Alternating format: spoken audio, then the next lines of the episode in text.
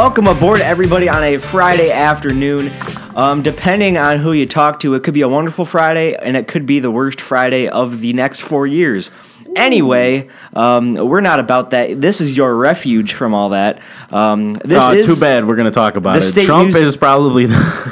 This is the State News Sports Podcast. Uh, before Stephen rudely interrupted me, my name is Casey Harrison. We're taking you along on this Friday afternoon. inauguration Friday that And we're going to uh, talk about and break down who's performing. No Bender, no Josh. That's bad. That's that's. Wrong anyway, podcast. I'm sorry. if you uh, if you heard that intro music, that is the man who opened up the next four years of America, um, Mr. Kid Rock, and coincidentally, he'll be opening up at the brand new Little Caesars Arena. Uh, we'll get into that a little bit later. Uh, we've got a loaded slate for you today. There's a lot we want to talk about. Um, first and foremost, I mean, we're going to tease off everything, uh, give you the rundown. Um, the Raiders, they're moving to Las Vegas. That news broke yesterday. It's official. Uh, there were there were rumors about it, speculating for about the last week, um, but that is officially on the move. Um, Steven has a question about the future of the MSU football team. I think he's missing that beat a little bit. Um, and I, I keep wanting to talk about it. Floyd Mayweather and Conor McGregor. It seems like a uh, a saga that's just going to continue to keep getting bigger. Um, and the baseball writers inducted some new members into the Hall of Fame. Uh, Steven has some strong opinions about those. And uh, before we go, we're going to break down a little bit of Indiana and MSU. They play on Saturday. Um, so let's get into the mix real quick. Um, I'll, I'll I start. don't, I don't want to let you go getting into that without talking about Kid Rock. I, you know that that first you lead in this great show with an abomination of a, a singer. Um, I'm sorry. Anyway, No, Kid I Rock isn't good. Okay, Don't there are get me wrong. Songs that I like about Kid Rock, and you know, being from the state, we have to like. You know, we're supposed to like the hometown boys, right? You know, like Eminem, Kid Rock, Tim Allen, all those. You know, all the, the celebrities. Yeah, Tim Allen, you know, your favorite Coke dealer. Like, he's a great guy. He, he went from Coke dealer to like family dad to to um, Santa Claus. You know, Hey, what a we all, life. we all get there at some point, right? yeah.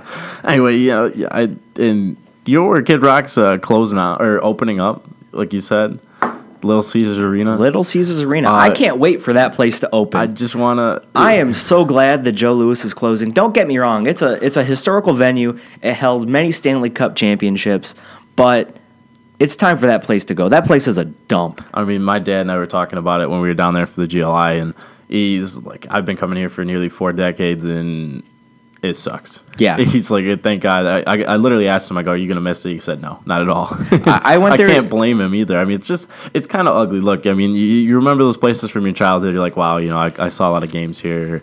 I, you know, I saw some cool moments in, in, in the Joe, and I, you know, I even played on the ice a couple times. So it's like, you know, um, Wow, kudos to yeah, you. exactly. Um, You're a special little snowflake. Oh boy.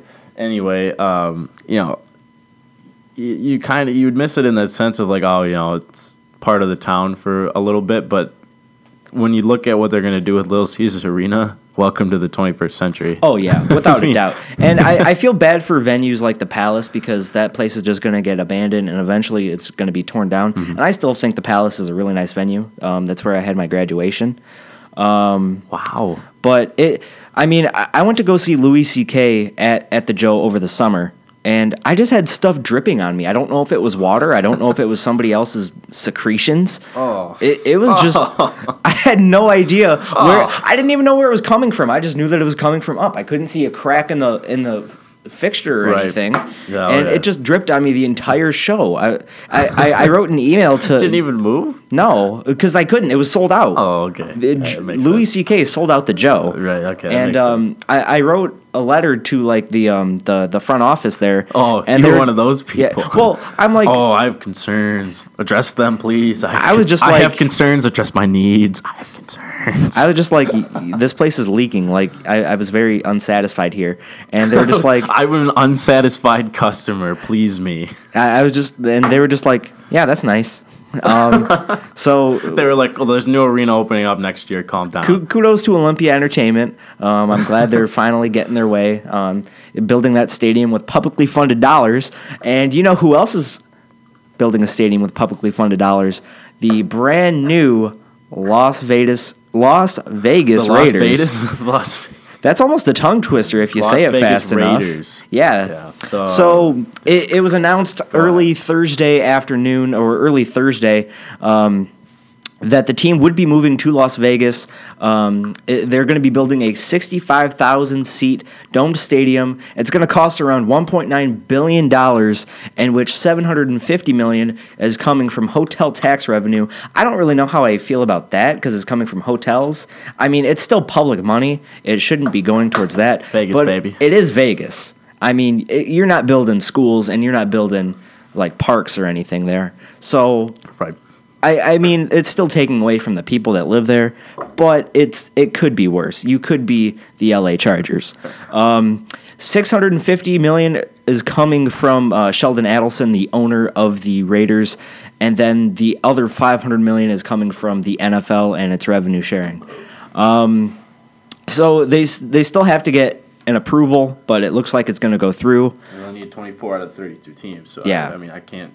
If they approve the Chargers leaving, I'm Yeah. pretty sure they'll. And I mean, leave it to the Chargers. I mean, th- those poor fans, they had to go through a decade, over a decade of just unsufferable football. And then as soon as they get good, as soon as there is a bright side of the future, they move. Mm-hmm. I mean, it, Lions fans have it bad, but at least they still have a football team. right, undeservingly so some days. Um, anyway, that that's a story for another day. But you know, I kind of look at this juxtaposing of these two teams leaving. You see, you know, um, people started to cheer the the Vegas move. I mean, other than Oakland Raiders fans, but the Oakland Raiders were since '81 have moved four times now. Or this will be their fourth time. Yeah. I mean, from Oakland to LA to Oakland again. Now leaving the uh, that area that pretty much has called them, you know, their team for the longest time. I mean, think about it. Like when I when I labeled that hierarchy, I mean, the Raiders were California's pro football team for a while, and you know, you kind of just wonder you know, like like it, it's all a business, and we went through this last time with the Chargers. It, it really is mostly a business, but it's kind of a weird juxtaposition. And you know, I hadn't really thought about this till earlier. Las Vegas is the home of gambling, Yeah. and the NFL, for all intents and purposes, hates gambling. And uh, where they at? Oh, the epicenter of it all. You know what else the they thing hate, they call though? unhealthy and, and all of that, and they rage against gambling. It's gonna hurt the league, and I you know I think I think a lot of these games. It takes away from the integrity, Steven. oh, that's right. I think a lot of these games, if Vegas didn't exist, where you could put money on or fantasy football, you know, with money changing hands the way it is with DraftKings and FanDuel and just even people's personal leagues, I don't think that many people pay attention to the NFL. Oh, no. I mean, how many people are that invested in? They're invested in their money. I mean, so that's, they watch. that's why it's such a popular sport, and it, it's such a short attention span, week to week type of thing. Mm-hmm. Where it's not the NHL where they're playing weekdays, it's not the NBA, it's not MLB where they're playing 162 days. Right. Um, that's why people like it so much. It's short, it's action packed, and that that kind of encompasses people in today's society. I want to know if this starts a slope, like a slippery slope down into does the NFL or do they start with the NFL's move? Do they start thinking about taking gambling a little more seriously and allowing every state to have uh, gambling? You know, you can gamble on sports now. Do you think that becomes a thing with this move? It, it could Do you think be, that's but the process starts? The Another gears start thing- turning. It, it could be. I mean, it very well could be. When I went to um, Windsor over break, there was a sports desk and there was a sports bookie there, and I kind of wanted to put some money down on a game, but there wasn't anything that I was very very familiar excited with. you. Yeah. Um, but another thing that really interests me is that there's two professional sports franchises in Las Vegas that are going to be there in the near future. When this time last year there was nothing. Right. There's there weren't even talks. I mean, there were a little bit of rumors, but nothing like too big. And I I never really saw Las Vegas as a destination for sports. I mean, when you go to Vegas, they're saying, "Let's go see Cirque du Soleil. Let's go see Love. Let's go see all of the different types of um, attractions that, that that they bring there." And and not to not to forget the gambling. I mean, that's why it's a it's a settlement in the first place. Right. Um, I, I but I think it's a cool gimmick. I think people there um, from all over are going to be like, "Hey, you want to go catch a game?" And I, I think it's a gimmick that kind of isn't going to wear off. I mean, I, I could see them generating not a lot of attendance, but I could see it being sustainable. See, where, here's where I'm going to disagree with you. Yeah, I, I can I can see that. However, where are a lot of these successful fan bases? Um, they're in the cities that they're kind of like original cities. Like I don't I don't want to use the word original six, but your New Yorks, your Boston's, your Chicago's, your Detroit's, places like that. Places in the north. Do those places have traditions? I mean, you get you gotta tease that out a little bit. Elaborate. Um, I mean, the Patriots are a Boston area team. The New England Patriots, obviously. I mean, all of New England.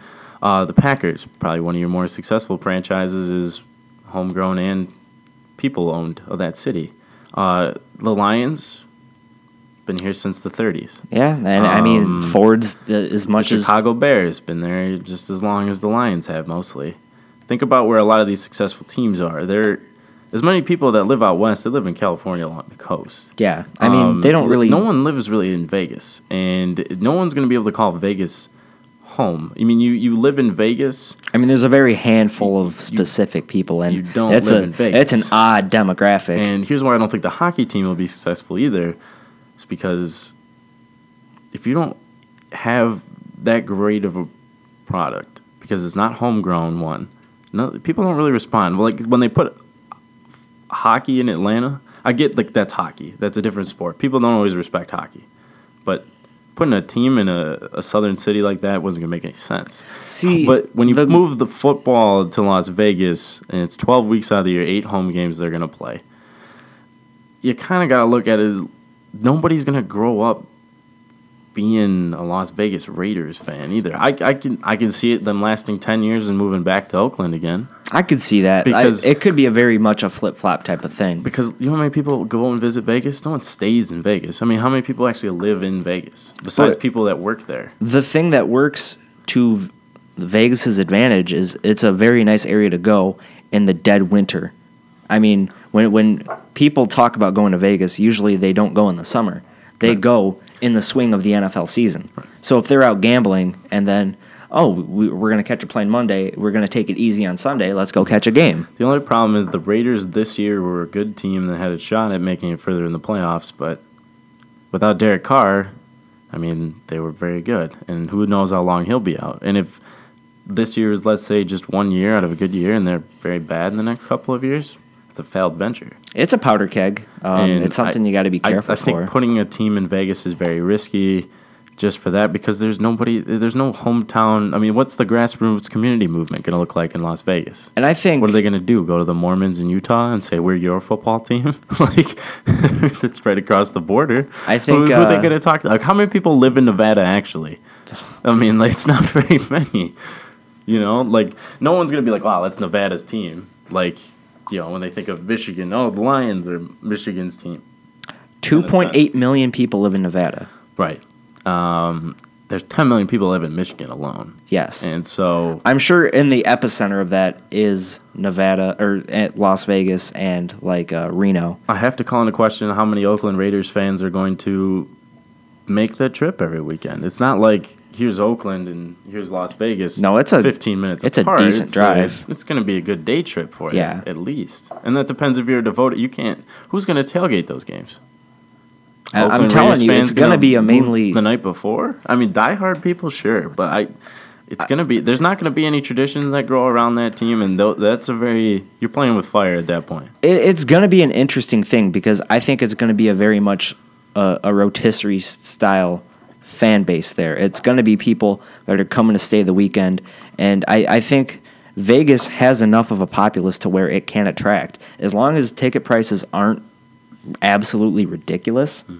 I, I think it's something that can be sustained. It's going to be something like we've never seen before. It's it's a very interesting project to see if it's going to work out. I don't think it's going to work out for hockey because hockey just doesn't work in in the Southwest. Right. I mean, San Jose. I, I'm Well, they've They can't really- pretty well. Though. they can do pretty well, but look at they- Arizona. They've sold out pretty. Uh, But look at Arizona. San Jose are pretty good.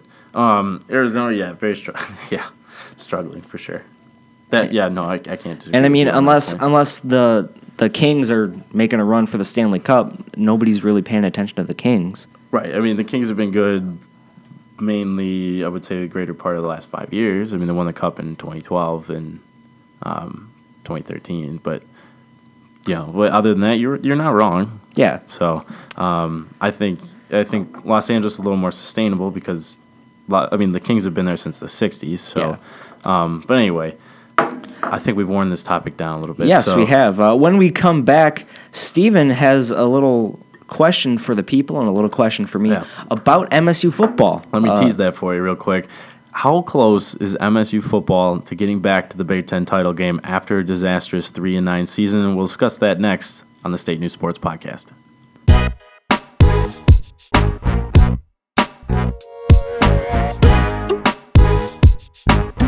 Welcome back, everybody. And uh, Casey, it's time to get to the thick of things here. Um, the kind of thing we teased right before, and it's kind of time to. I just want to unload on this topic a little bit here, and you know, I, I said it right before the break, and it's how close is Michigan State football to getting back to a Big Ten title game? Now they, they won the previous two of the three before this season, and then obviously this year was a disaster that culminated in a near apocalypse that everybody thought was probably the worst year Michigan State football has played in a long, long time, with that that the ugly three and nine record and. You know, at times they, they showed that they could fight and stick around with good teams, and then other times you would have thought they would have got beat by little sisters of the poor.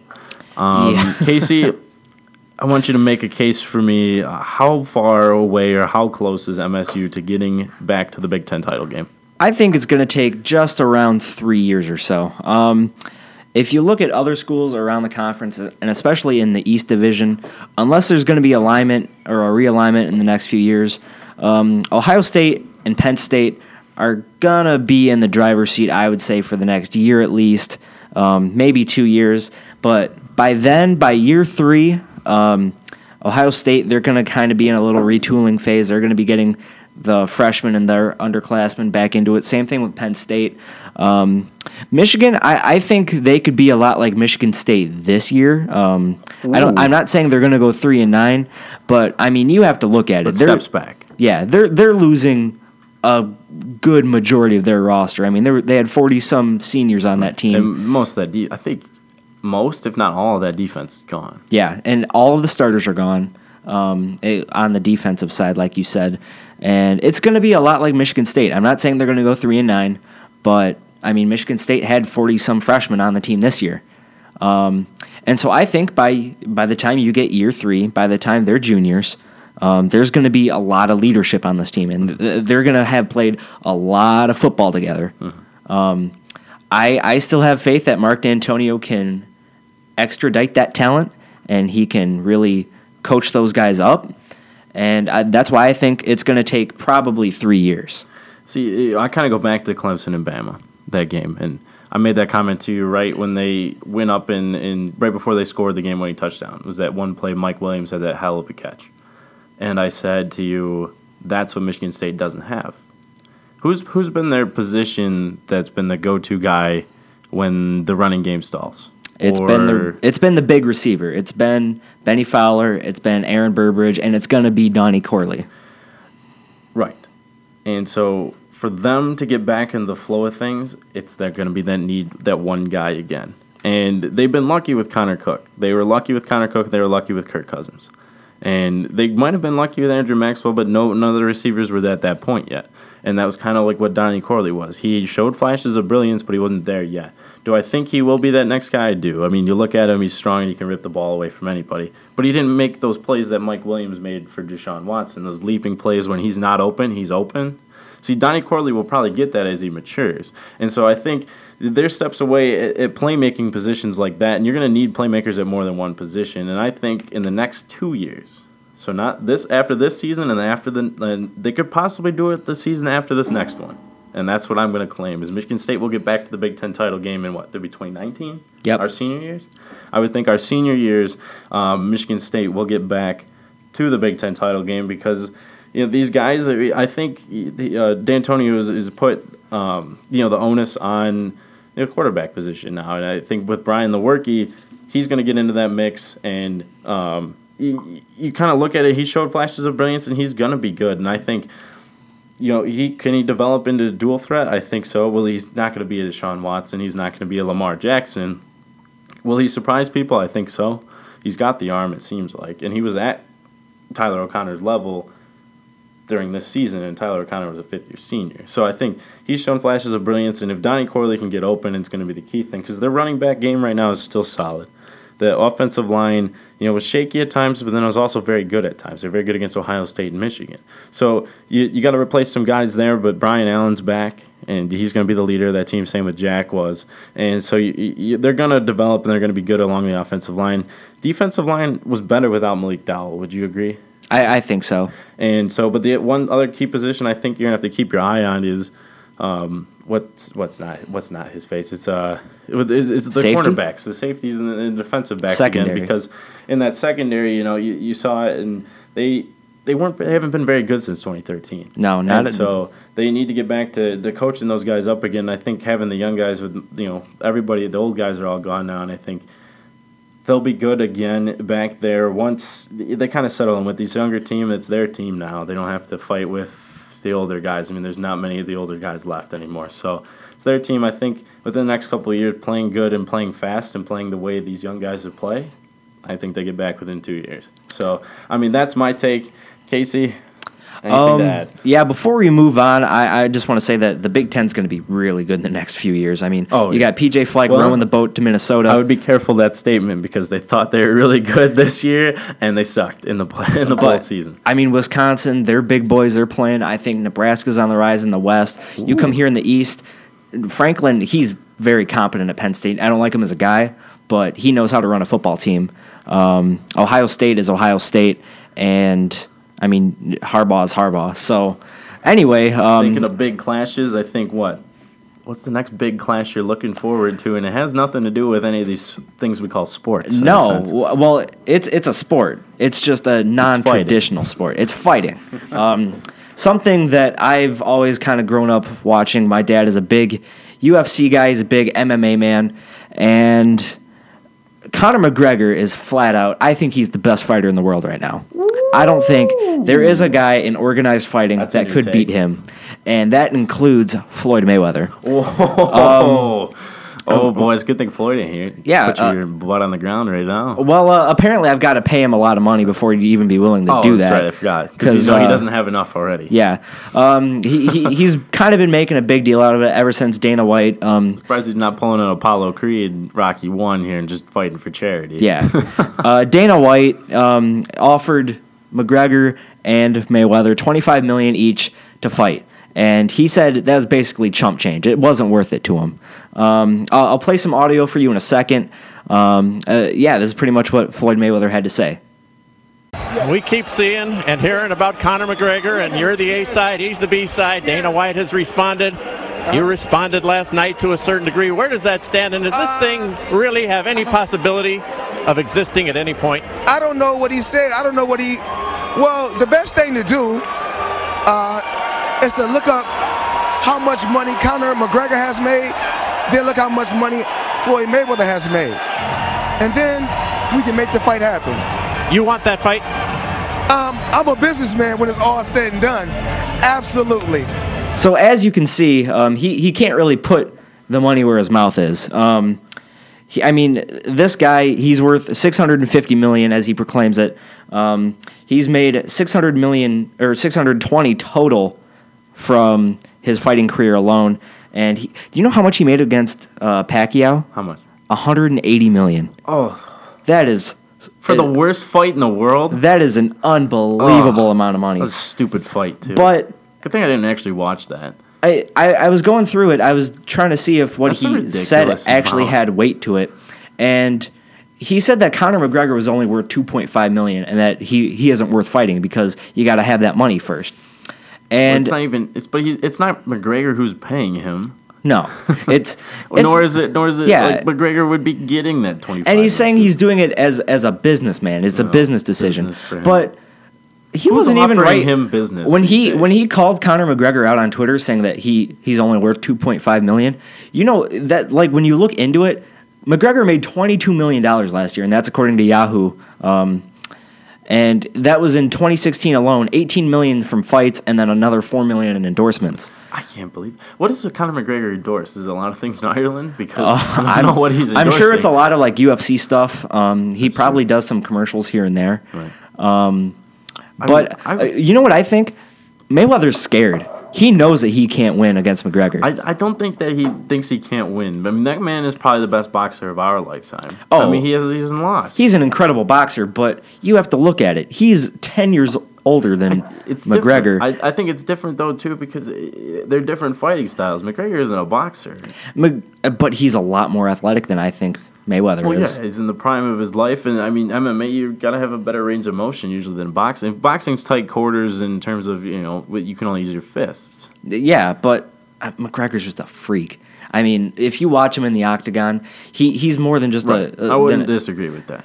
yeah, he's more than just a kickboxer. And I mean, McGregor's still he's undefeated. He's he's drawn Uh, ties in he's three of his. No, he has not lost. He lost. lost to Diaz. He drew. I'm I, pretty checked his record. His I'm record pretty is sure they, they lost that one. It's 21, Because then he 3 and oh. ended 0. Coming back, I'm pretty sure. it's All twenty. right, you might be right. I might be. T- I might be thinking. yeah, his his official record according to UFC is twenty one three and oh. zero. twenty-one three and zero. Oh, I just don't know how be to three read. losses, buddy. Yeah. I Anyway, told you. it's just uh, caffeine that I'm Oh, amped boy. up on. Anyway, forgive that. All right, that good, good shot. That segment. No, I'm kidding, buddy. Keep going.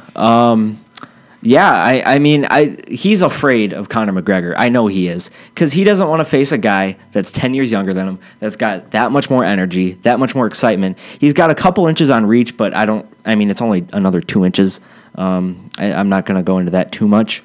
Uh, but McGregor's just a freak of an athlete. I mean, what kind of man has belts in two sports? Could probably have it in the third once he beats McGregor or once he beats Mayweather. Right. and he's just using the oh, I make more money than he is, so I'm going to put him down as an excuse to kind of just hide behind the fact that he doesn't want to fight him. Look, I, have you ever seen anybody like take on Mayweather like that? Like in a sense where they've called him out and said, "I want to fight you." No. no, nobody is. Nobody has done that. I think that that might shake up Mayweather a little bit. I, I doubt that he's actually scared in the sense though. I maybe I mean he might just because he might be older. I, I I couldn't tell you the exact reason. I don't know if it's being scared. I mean the guy's the greatest boxer in the world. No one can beat or at right now. uh, No one can beat him. I don't know if he's scared.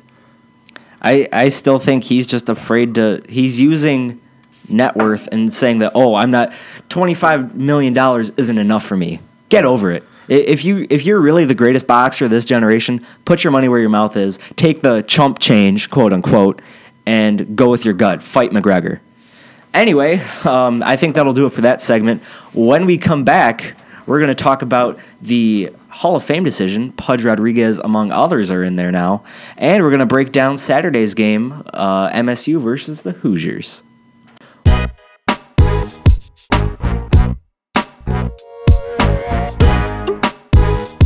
Welcome back, everybody, on a Friday afternoon here in East Lansing. And uh, we got some news during the break. Um, Kid Rock, he will no longer be performing the inauguration. Yeah, we lied. Um, so it, enjoy the music, but I guess it's it's only a half truth with him. Uh, still starting out, him accounts. Yep.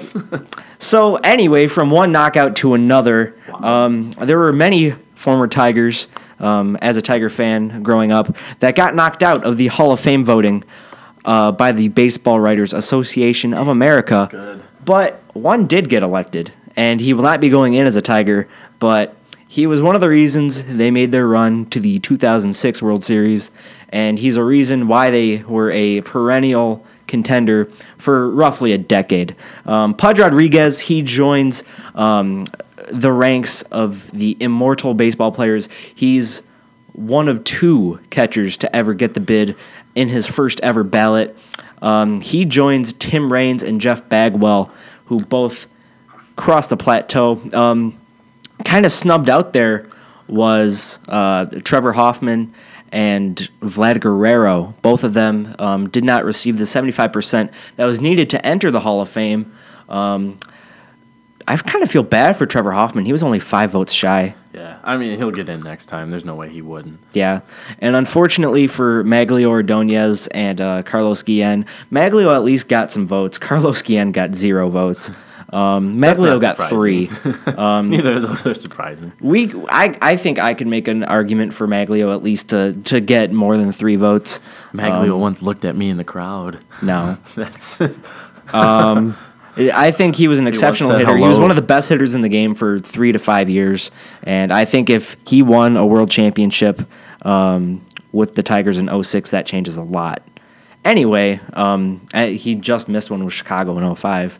Um, Steven, I think you had some opinions about the baseball writers. Look, I, also, I often look at this, and I think a lot of people have had problems with the baseball writers before. I mean, wasn't it last year who one of the writers like sent like a ballot out to like fans or something, and fans got to choose his ballot, which is not taking it very seriously. I mean, he should have gotten his vote taken Oh away. no, he did, but um, I kind of they've often screwed a lot of things up, like Alan Trammell not being in the Hall. Um, there are a lot of guys who missed the Hall of Fame for those reasons, and I don't know if it's just a bunch of old cranky old men who, you know, I don't know who these baseball writers are half the time, but they've often seems like they've screwed a lot of things up and. Uh, you know, I kind of find it annoying sometimes. I, I just find them annoying. Uh, I mean, there's a lot, there's plenty of good guys that you'll never hear about who do their ballots right, but it's often the guys who do them wrong that screw a lot of things up, and I don't know what the hell they're paying attention to half the time, or if they, you know, if they do their minimal amount of homework, uh, which is none for them, I guess. But yeah, I often just they just kind of screw a lot of things up, and they they annoy me. I don't, I, I, I got no other way to put it than that. That they just annoy me. looking uh looking up and down the ballot, I mean, there's still some guys that will probably get in. Um, I don't know about like Barry Bonds and Roger Clemens. I think at this point, you don't know who got in already, who's done PEDs. This is such a tricky time for Major League Baseball, and there there might be guys that have already gotten in. And I mean, if you're going to let Bud Selig in, the guy who was kind of behind all of that, then I think you have to let Barry Bonds and you have to let Roger Clemens in. But one guy that you can't let in is Curt Schilling. Um, Curt Schilling is an, a terrible person. I'm, I'm going to be pretty frank about that. I mean, his worldview on many things, I mean, you're entitled to your own opinion, but you're not entitled to always broadcast them. just because you can doesn't mean you should. Yeah. Uh, I mean, go ahead, support whoever you want. But at the end of the day, I mean, this guy is a blatant racist. Yeah, Um, right. and I think if you if you ever want to make a case for Curt Schilling, then you have to let Pete Rose in. I mean, Pete Rose, yes, gambling is wrong, but he's the greatest hitter of all time. Let's let's be frank here. Um, he's better than Ty Cobb. He's better than Babe Ruth. He's better than Hank Aaron. Um, and uh, th- th- that's about it. Um, talking about basketball now. what, a, what a segue, buddy. Uh, let's uh, let's just uh, turn the pace here. Jeez.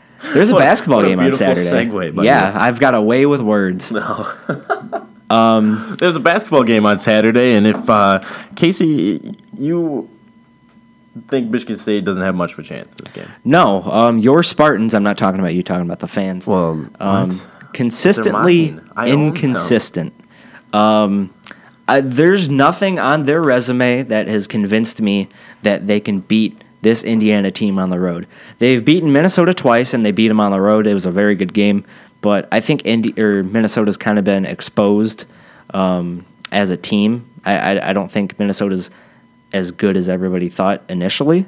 Um, and Indiana's coming into this game hot. I mean, James Blackmon hitting that buzzer beating three against Penn State yesterday, or Wednesday rather.